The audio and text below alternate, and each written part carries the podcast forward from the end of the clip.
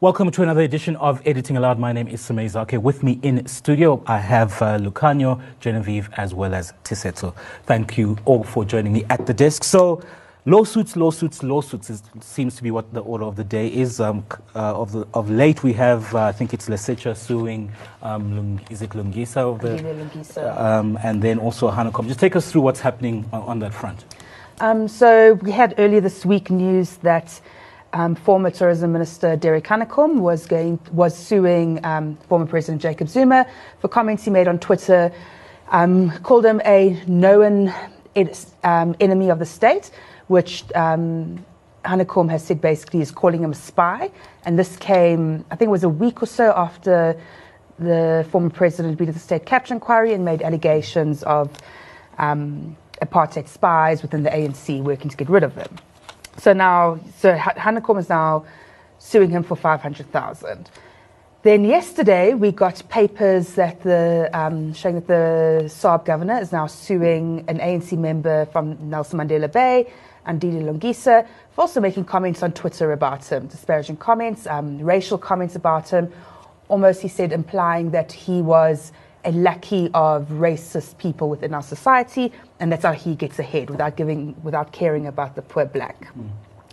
So again, asking for five hundred thousand. This seems to be a new amount that people are asking. yeah, so I think this comes after the Trevor Manuel EFF matter, where Trevor Manuel sued the EFF for defamation, um, also based on comments they had made regarding the appointment of the SARS Commissioner Edward Kieswetter mm-hmm. and Manuel's relationship with Kieswetter. And Manuel won that case, um, and 500,000 was awarded. It, at the time, it was one of the biggest awards in a defamation case. Um, and so everyone seems to be going for that. For now, the 500,000, yeah. yes. Look, the, the EFF is appealing the Trevor Manuel yeah, yeah. matter. Well, I suppose he was a finance minister, so maybe it's a good thing he sets some kind of benchmark, some, some monetary benchmark. you know? Yeah. yeah. So, so your thoughts on, on, on these?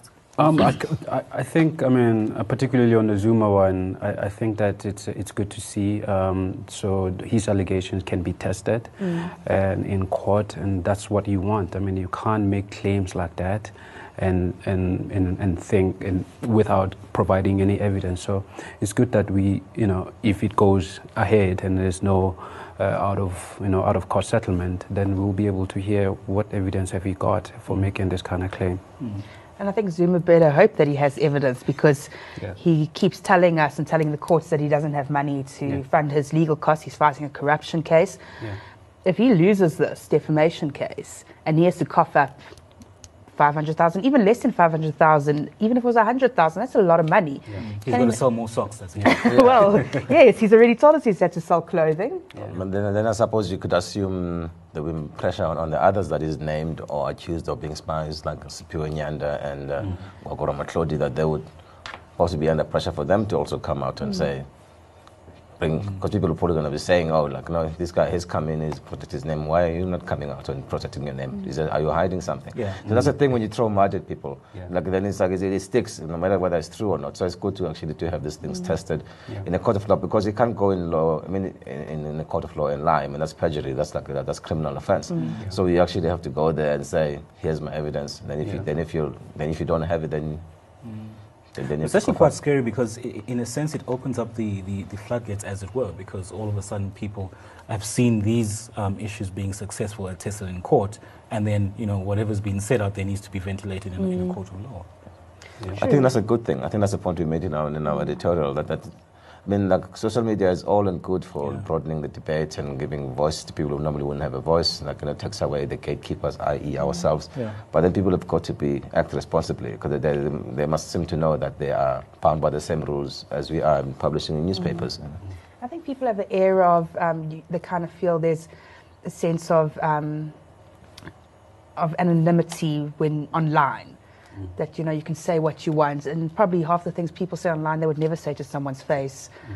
or out in public. So I agree with Kanye; it is a good thing, and maybe people just be a little more careful careful about what they say, and because it's dangerous allegations, especially allegations of spies and that. You know, mm. it's, it's hurt families in the past. We have a history, a very sad history, and I think it's very dangerous to to be calling people apartheid spies, especially Yeah. if they're not. Yeah. Well, if they're not. Exactly. I mean, if anybody who grew up in a township in the 80s would, would probably have heard of people, so-called spies, who were necklaced and all this kind of thing. So, Yeah. like, you know, it's not a, a light accusation to throw at somebody, you know. Yeah.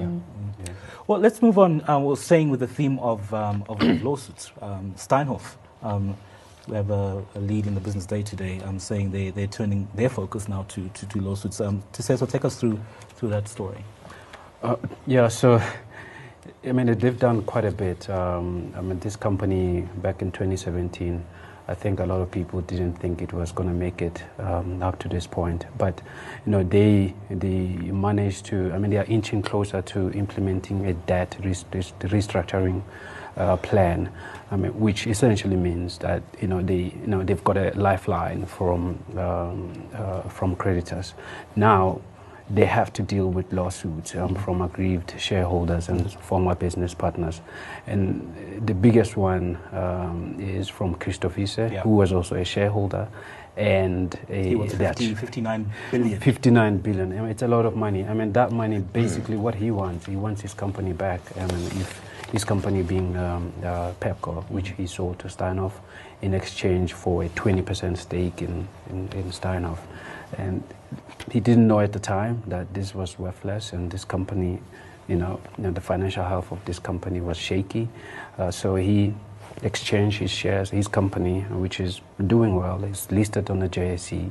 Um, and you know, so what he wants basically, he, he wants that company back. So the the, the, the thing the thing that Steinhoff, um, you know, Steinhoff should be, you know, should should be you know, uh, doing at this point is try and and talk to these people that are suing it um, and come to some kind of a resolution. Because what it doesn't want is a long, drawn out um, um, uh, court, you know, uh, court processes, because they need to be focusing on turning around this company because creditors are sitting back and they gave them the benefit of the doubt that they can turn around the company. So they need to get moving on sorting out um, their debt, debt problems.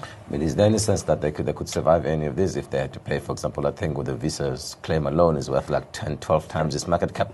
So there's not really any realistic prospect of Yeah. anybody Yes, actually getting the full Exactly. settlement, is there? Yeah, no, there, there isn't actually. I mean, because shareholders knows. I think Christo Wiese also knows that if he pursues this aggressively without sitting down and talking uh, to um, uh, to Steinhoff uh, directors, I mean, he will end up with nothing um, because the people that are going to get something, that are likely to get something out of this, should it implode, are creditors, and shareholders will be last on the line. So he, he, he knows, he knows that. But the interesting thing, though, that came out um, uh, during that uh, investor presentation in Cape Town was uh, CEO of um, Steinhoff saying that the, the one question that he get asked a lot is when will Markus Jooste be arrested? And it's probably um, it's probably a, a, a, a it's a it's the right question, but it's probably directed at the wrong uh, the wrong person. Yeah. I mean, the NPA, I mean, they, I mean, as I was supposed, like, how, how long has it been now? I mean, they've had, they've had quite a long honeymoon. I think people are probably getting impatient. Yeah. Um, I mean, I, I'm not suggesting anything, nothing is happening.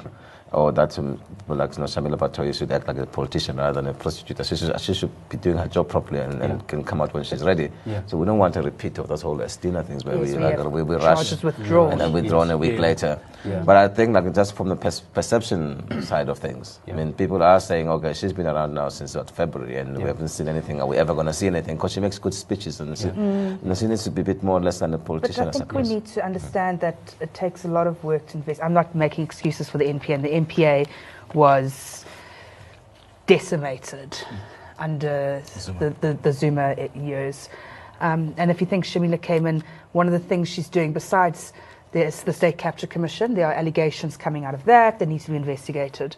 She is reviewing cases from the term before. So we had like the Johan, Johan Booysen case, the SARS rogue unit case, all those are being reviewed, the JIBA case, all those are still being reviewed. So I think a review also takes time. You have to look at all the evidence, yeah. look at what's happening. Then they set up this inve- I think there's just too much. And, and where do you start? And, and like Lukanyo said, you can't you don't want to have a situation again like the Stena Dairy Farm Yeah. where we arrest people, go to court, keep losing on these appeals, and the next thing we have to withdraw the charges because mm, mm. The NPA is just not ready for the case. Yeah. But it just shows people aren't patient. And Yeah. I've seen a lot of times when, like in the run up to the election, Cyril Ramaphosa, when he was meeting um, different communities, that people were asking, why isn't anything happening? Why aren't people being arrested? Mm, mm, mm. It just it is a long process. It's it's not going to happen overnight. I mean, also, I and don't- is probably far at the bottom of the list. It's probably and he shouldn't yeah. be. He Yeah. shouldn't Yeah, be. But it's it's quite possible that he's because we're looking at taxpayers. Are we going to go after those who decimated the state Yeah. before going for those who Private, yeah. in the private? I don't know. I could be wrong, but You want to say? No, I was just going to say, I mean, particularly on this ones, I mean, it's a it's a high level, you know, um, you know, financial crime. Um, I'm not sure if, I mean, apart from the fact that the NPA is stretched, um, I'm not sure if we've got enough resources um, in the NPA to actually take on cases like this, and. e- Even with the state capture, it's also a high level financial. It's a corruption. It's a, it's a financial crime. Do we have, you know, as NPA, do we have um, the resources, the capacity to take on cases like this? I mean, I, I don't know, um, but it, it will be good to know because it will be good to, uh, get a sense to of- get a sense of that. Uh, Maybe like the NPA might hope that because Steinhoff itself is suing Jooste, right, for all the money that he made from during that time. remember, NPA So- doesn't investigate. The Hawks investigate. Oh, yes, yeah. So the Hawks have to come to them and say, we have a case. Yeah. The Hawks did have an issue um, a few years ago. I think a year or two ago, there was a story about how they don't have the capacity. They don't have those forensic investigators. A lot of those people left the Hawks to go more to the private sector. So that is a big problem. And I'm sure they're still working on fixing that Yeah. because Okay. All right, uh, let's hit pause on that conversation for now. Do join us for more after the break.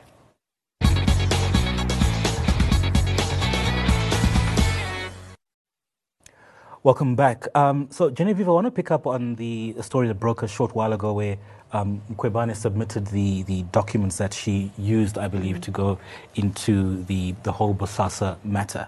Just walk us through um, what's led or why that had to, had to happen. Well, um, President Cyril Ramaphosa has decided to take her report on the Bosasa do- donation on judicial review.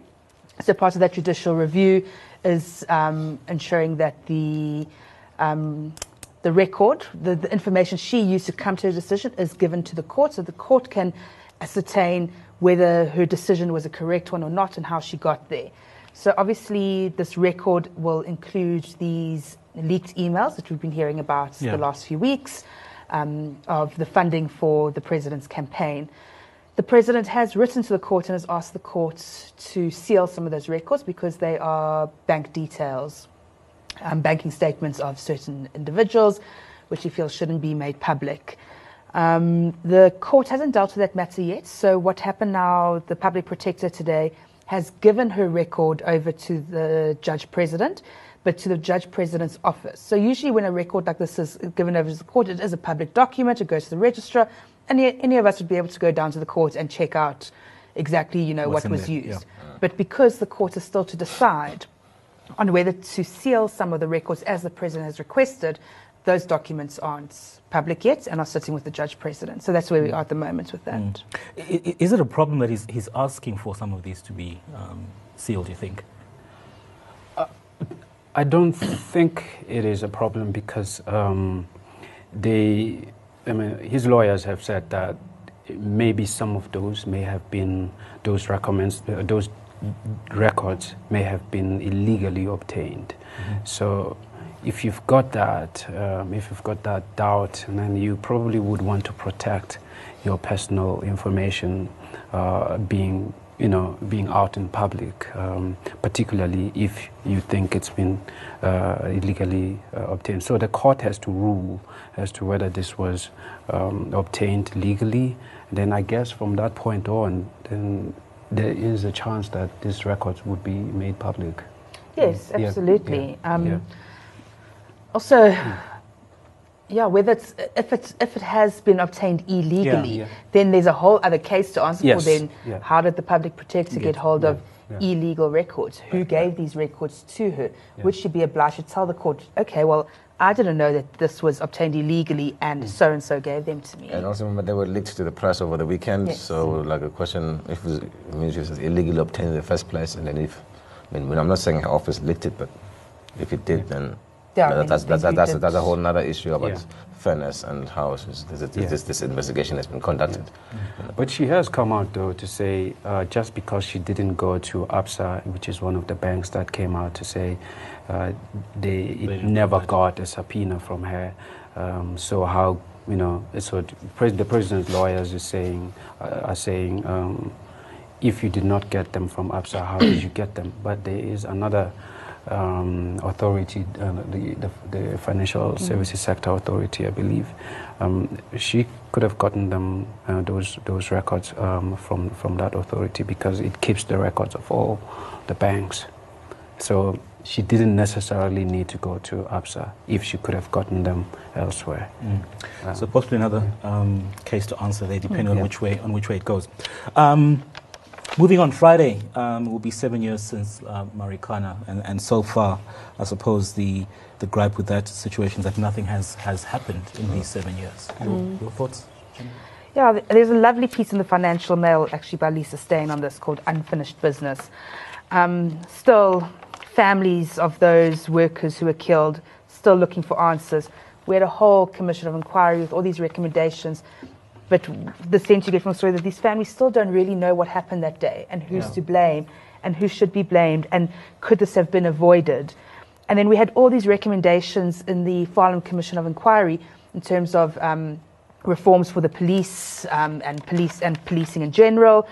Um, some of those have been implemented, but a lot of those recommendations haven't been implemented. There were recommendations that the NPA again um, take action against certain people. Again, we've spoken about the state of the NPA. That hasn't happened. And so we keep every year reliving, and, and these families are reliving what happened at Marikana seven years ago, and we don't really seem to come to any closure on the matter. Yeah, it's um, yeah, you know, when it happened in 2016, I was still at Reuters. I mean, it, it conjured up, you know, memories of apartheid for those who were there in the 80s. So, I mean, you would think that, you know, as the government, as, as the, you know, the government that knows that kind of pain, they would, you know, they would move faster to make sure people are, comp- uh, you know, get the truth and get what they, you know, uh, particularly follow and, uh, you know, take on the recommendation of the Farlam Commission.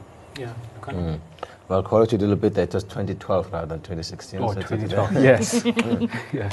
Yeah, like I mean, I, remember, I wasn't even in the country at the time. And I just remember, by that time, South Africa wasn't really making international headlines, but this one definitely did, and it evoked, you know, memories about Sharpeville, uh, Sh- Sharpeville and Soweto. It was, I mean, it's basically our post-apartheid Sharpeville and Soweto, and Soweto, you know, and, and it, I mean, it's, like, I mean, nobody could imagine, that, obviously, that you know, a post-apartheid government or like a post-apartheid police force would be responsible for such a massacre of people. I mean, it's still, it's just still a stain on the country, and, Yeah. and the fact that people haven't had answers is totally like really unacceptable. Yeah, I guess Ramaphosa himself could say, well, the Farlam Commission cleared cleared me, but you know, he was um, he was right there. He was um, he sent emails. He, there's no evidence uh, showing that he was responsible, and the commission cleared him. But um, the fact that he was the chairman of Lonmin at the time, and uh, he was actively talking to. Um, you know, to the to the mines minister at the time, I think it was Susan Shabangu The police minister. police minister Natim. Tetwa. Nathi Mthethwa. I mean, to do something. What is that something? And then this is this is the result. So it's a stain on him as well as. Yeah, people are as a still calling for him, and even in the story, I see for him to be held accountable for the messages he, he sent, for the mm. emails he sent to the police minister. Yeah. But I suppose we need to be just be careful about those. I mean, that it's not the words and emails. They can also be Yeah. twisted. Yeah. Like, I mean, one time here, like, it goes a long way from saying shoot mm. 30 and kill 30 people. It was But, take yeah, yeah, concomitant Yeah, you know, like, action. I remember there, there was like, I mean, I wasn't actually here at the time. I didn't follow the story that closely, but but there was like a conflict happening prior to that, and people getting killed and intimidated. Yes. So a- action could just mean stop the anarchy, stop the killing. It doesn't necessarily mean go and kill people. So I think that that's, I think that's where sometimes this things get a bit emotive and people actually then yeah. of what we're talking about Twitter and mm. half truths and stuff that, that, that, that, become take a life of their own. Mm. It's easy to take one line of email so you wrote and then yeah. suddenly twist it in, to, to mean something totally different to what you meant. Yeah. Mm. Let's, let's move on to the, um, the, the NHI. So uh, the, the, the bill was tabled in Parliament um, last week, but uh, uh, uh, there's a story in, in, in, Business Day where it says uh, healthcare stocks lost about 14 billion rand in value. That's in three days of, of, of trading.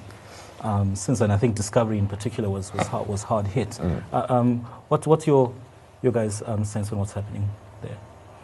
Um, I think um, investors are a little bit nervous as to you know what it would mean, particularly mm. for the likes of Discovery, which uh, has the biggest uh, health insurance um, um, unit in the country.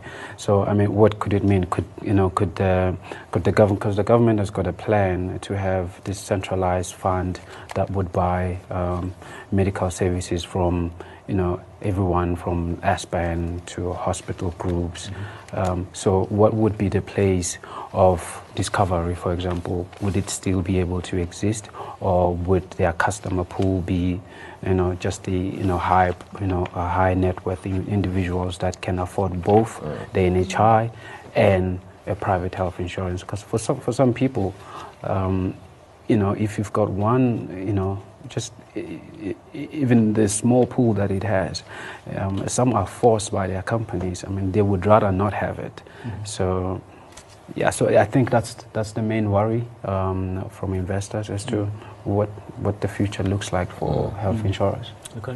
I mean, there are a lot of I mean, there's so many issues with this this issue, but I think this touches, touches on some of them. But there's, a, for example, the issue of how much, how can the country actually ever afford this? Mm-hmm. Well, I mean, the numbers, they look, I can't remember the number, the latest number I looked at, wasn't something like 200 billion, 400 yes. billion a year or something? And when we're... And, and, then you look in the context of, of what now, like, in terms of our fiscal situation, we're talking mm-hmm. about the budget deficit ballooning out, debt to mm-hmm. deficit to, to GDP ratios With promise free higher education. Uh, and we're talking about like potential downgrades coming. Mm. And suddenly you have this big project coming up on top of it. And then remember, I was also like, we like on a day-to-day basis, people are just like picking up the newspapers. There's some other state institution that's, that's, that's not working. When somebody said to me this morning, we can't even run a TV, uh, like a TV station. So how are we actually gonna right. do this? Yeah. You know, I see, you know mm. I mean, when you think of all these things from Eskom to I mean, you name it, from the post office, there's so many things that aren't working, and we somehow are going to find money and time to do this gigantic project that, but that other countries have done it maybe over generations. Mm. But what's interesting is that it will only be fully implemented in seven years' time. Um, some people think it's going to take longer. So there's all this hoopla about it. Mm. But nothing's going to happen anytime soon, actually. Yeah. Which brings back to the issue in um, in this country about implementation. Yeah. We aren't very good at implementation. Yeah. So yeah. are we? I don't know. Maybe you guys are we jumping the gun maybe a bit? I mean, you can see people talking about. Take for example, unemployment insurance fund. Mm. I mean, anecdotally, you'll hear people saying like, you know, they aren't able to actually put claim money from them, even put money into it because the computers are not working. So we, yeah. I mean, they're all this, because this is what it's going to be really. Mm. Like, you know, you take it like, but on a much, much, much bigger yeah, scale. like a big fund, everything goes into this pool and... and... And, and now people have seen, obviously you can, you can see why there's, there's, an, there's obviously there's nervousness from a, from an investor perspective, mm. not just purely on the impact on the companies, mm. wasn't just an impact on the country as a whole, it's just like another negative headline we probably didn't need at this, at this, at this point in our, in our, in our, in our, in our history really. Mm. I was just going to say philosophically, though, um, so philosophically, it's a it's a noble idea. Yes. Yeah. Um, and I think that you know, but it has to be implemented, you know, properly. And then I, as you say, Lukanyo, there's probably not much money left in the fiscals to be able to uh, take this on. But it's it's it's something that this country probably needs. Yeah. Um, um, just, just to add on to yeah. what, what, you're saying, I sure. mean, I'm looking at the story here in the, in the FM um, where it says um, some um, senior government officials privately say that the reforms proposed in the bill are so ambitious they're likely to be decades in, in, in the making. Yeah. And I think another important note here to point. I mean, this does seem to be a very much ideologically driven process, right? Yeah. So it's not evidence driven. From, from what we've written, stories we've broken on Business Day in terms of the pilot projects, they've been at best mixed And the government seemingly is just ignoring any kind of like uh, warnings, either from their own prior, like, like, pilot projects. And of course, I mean, if you raise your voice and say this is wrong, then, then, then know, you're, you know there's this attitude. One of us or either you're with us or you're against us. Mm. So there's, there isn't seem to be a willingness to listen. It's just like this ideologically driven, we're going to do this no matter what. Yeah. Almost like the Boris Johnson and Brexit kind of scenario. Now Does we, it become we, a vanity we, project? We're going to do it on October 31. it doesn't matter whether it's good or bad. The economy sinks, that's fine. Yeah. All right, let's hit um, pause on that. Um, do join us again next week for another edition of Editing Aloud. Goodbye.